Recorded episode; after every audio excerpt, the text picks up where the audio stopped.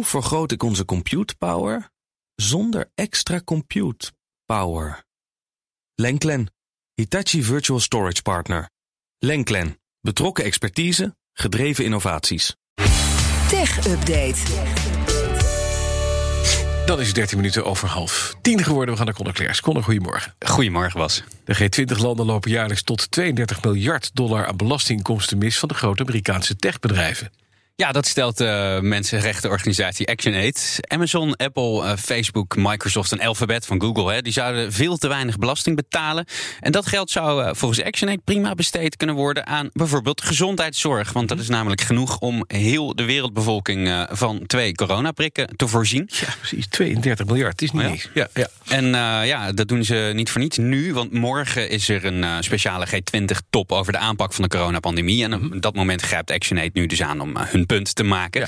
Ze zeggen eigenlijk die bedrijven die tijdens eh, de pandemie miljarden winst hebben gemaakt... die eh, kunnen nu door zwakke belastingregels veel te makkelijk belasting ontduiken.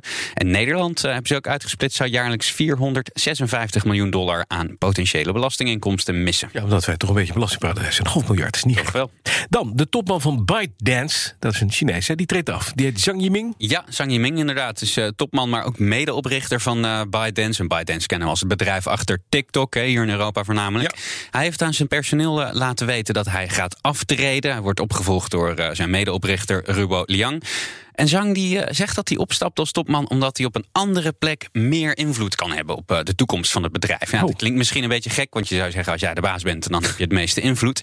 Maar ehm, hij zegt dat hij een aantal vaardigheden mist die een goede manager nodig heeft. Hij is namelijk liever bezig met het herzien van de stijl van eh, het management bij ByteDance dan dat hij zelf leiding, leiding geeft. Mhm. En hij vindt zichzelf ook niet erg sociaal. En dat vind ik op zich best wel. Het is wel een man die zichzelf kent. Dat is wel het is, prettig. het is Ja. best, best wel wel zegt van, joh, ik, ja. Eh, hoe eerlijk die is eh, ja, wat dat zeker. betreft. Hij zegt ook, eh, ik maak me zorgen dat ik nog veel te veel leun op ideeën die ik had voordat ik dit bedrijf eh, ehm, heb opge- opgericht. En Mhm. dat ik die eigenlijk, dat ik, dat ik die niet geüpdate heb. Dat ik mezelf niet heb uitgedaagd met het vernieuwen van die concepten. Nee, maar wat, wat betekent het nog iets voor, voor, voor TikTok zelf? Hè? Dat, is- dat de baas gewoon aan een andere plek stapt. Ik denk dat het mee gaat vallen. Ehm, met name omdat TikTok eh, eerder dit jaar eh, een nieuwe directeur al kreeg. Dat is de voormalige CFO uh, Xiaozi Chu.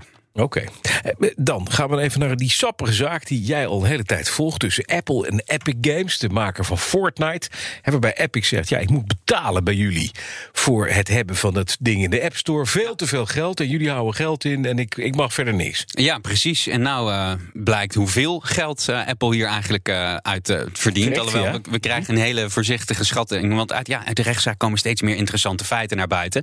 En nou is het dus bekend hoeveel Apple zegt te hebben verdiend aan Fortnite. Minimaal 100 miljoen dollar aan commissies. En Dat, zegt Apple zelf. Dat zegt Apple zelf. En Oké. dat is nog voorzichtig, want dat blijkt uit de getuigenis van eh, Michael Smith. Hij is van de game divisie van eh, Apple's App Store. Nu.nl zegt dat dit een ruwe schatting is, want hij wilde namelijk geen exact bedrag noemen. En toen hij de vraag kreeg: is het eh, meer dan 100 miljoen dollar? Hm, ja. Is het meer dan 200 miljoen dollar? Dat wil ik niet zeggen. dus het zou Maar ook nog dus. eens, eh, ja, het zou nog eens veel meer kunnen Ik, wat ik begrijp dat de advocaat van Epic heeft gezegd van nou, we hebben het zo'n beetje, het is in ieder geval berekend door Mhm. een andere partij en dan kom, die komen op. Eh, ja, als je 354 kijkt naar, eh, miljoen, ik. Sensor, ja, 354 miljoen dollar. Dat, is, eh, dat is data van Sensor Tower. Zij houden ehm, appverkeer in de gaten. Ja. En eh, zij hebben gekeken naar, oké, hoeveel heeft Fortnite eigenlijk omgezet op eh, ehm, eh, het platform Oh, van. Apple. En nou ja, pak daar 30% van. Ja, en want dat doet Apple. Apple zegt ja, dan pak 30%, maar daar geef ik wel wat voor terug. Hè. Je krijgt het platform bij ons en het is, het is veel veiliger. Het levert jullie wat op. Maar wat, ja, ja, het, eh, kost het, zou, eh, Apple dan? Het, zou dan eh, concreet ook iets moeten opleveren. Schmid die verweerde zich namelijk met te zeggen dat in de laatste elf maanden eh, dat Fortnite nog in die App Store stond voordat ze gekikt werden, dat Apple toen maar liefst 1 miljoen dollar had uitgegeven aan marketingkosten voor Fortnite. Ja, de 1 advocaat, miljoen? eh, 1 miljoen op eh potentieel 354. 354. Gouden deal.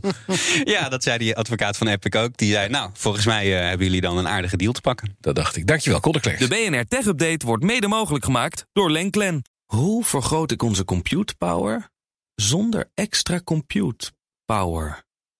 Lenklen, Hitachi Virtual Storage Partner. Lenklen, betrokken expertise, gedreven innovaties.